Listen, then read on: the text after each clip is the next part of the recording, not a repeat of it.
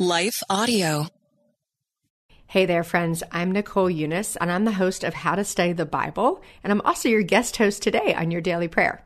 If you enjoy listening to this show, I have a feeling you'll love my show too. I've spent about 20 years serving the local church, first in student ministry and then in ministries of all kinds. But across the board, my favorite thing that I get to do is to give people the tools they need to encounter God for themselves through His Word. In my show, How to Study the Bible, I bring life back to reading the Bible by walking you through a very simple method of Bible study called the Alive Method to help you personally encounter God yourself with a practical, clear roadmap for understanding and interpreting and applying Scripture to your life. In the preview you're about to hear, I dive into Matthew chapter 6, verses 5 through 9. So we're going to read it together and then we'll hear a little preview of what to expect on my show. Matthew 6, verse 5. And when you pray, do not be like the hypocrites, for they love to pray standing in the synagogues and on the street corners to be seen by others. Truly, I tell you, they have received their reward in full. But when you pray, go into your room, close the door, and pray to your Father who is unseen. Then your Father, who sees what is done in secret, will reward you. And when you pray, do not keep on babbling like pagans, for they think they will be heard because of their many words. Do not be like them, for your Father knows what you need before you ask Him.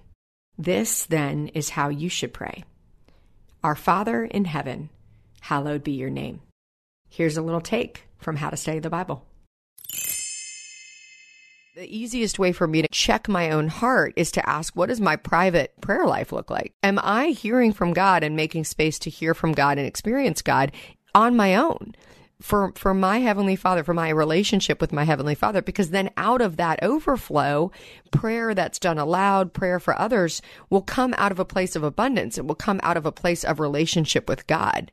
And so we want to have that sense that we're not doing this for others to notice or for others to affirm our religious nature or our holiness or our spirituality. And Jesus makes it really clear. He's like, if that's why you're doing it, that's the only reward you're going to get. If you want people's likes, if you want them to think that you're great, that's the reward that you're going to get. It's not going to go any further than that right?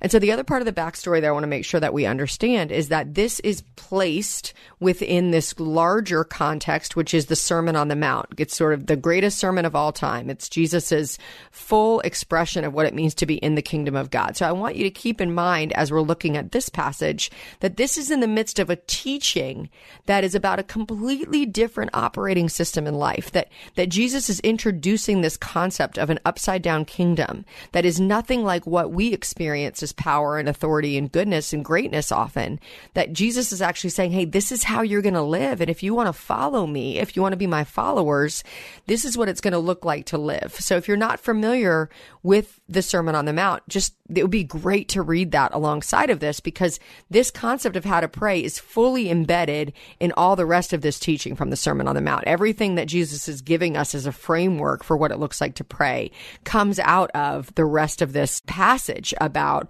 what does it mean to be blessed? What does it mean to forgive? What does it mean to love our neighbor? All of that comes out of this. So just keep that in mind as we're reading that it comes from that place. Okay. So the next question we ask is, well, what does it mean? Right? And when we think about what it means, this is where we kind of elevate above the passage and say, okay, what are the principles that we can pull from here? And I think that what we can see here when we look at these principles is that Jesus is setting up a framework that says there is a way that you can pray with a father who loves you and desires relationship with you. This is not about all the words you can say or the, the, the ways that you say it. This is not about what you're doing in front of other people. This is actually about a personal relationship with your heavenly father. And then in verse nine, Jesus says, so this is how you pray. He does not say this is what to pray. This is not like a, a spell that we, we like chant in order to get our father to hear us. And there is a little bit of that vibe that can go on in churches where it sort of feels like if you do it this certain way, then you can get the spirit to respond to you in this certain way. All of that is false. All of that is completely unfounded because that gives us power over God. We don't have power over God.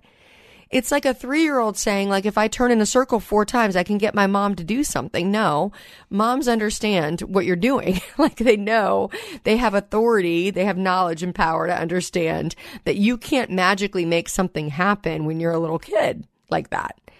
And so if we're kind of falling into that, like if I pray a certain way, if I chant a certain thing, if I say it a certain way, I can get the spirit to show up. No, the spirit is above us.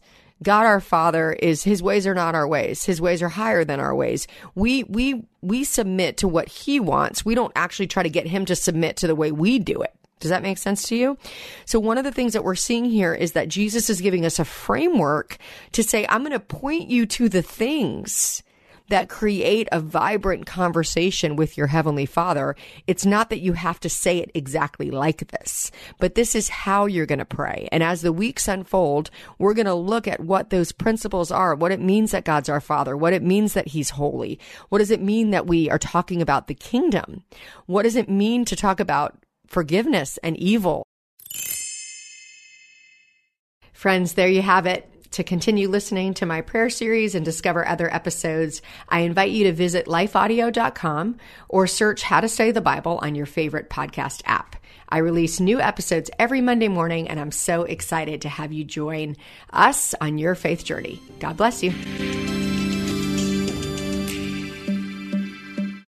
Life Audio presents Bridges with Monica Schmelter. That we have an enduring hope that can't be taken away when we are in Christ and to know that we have that, right?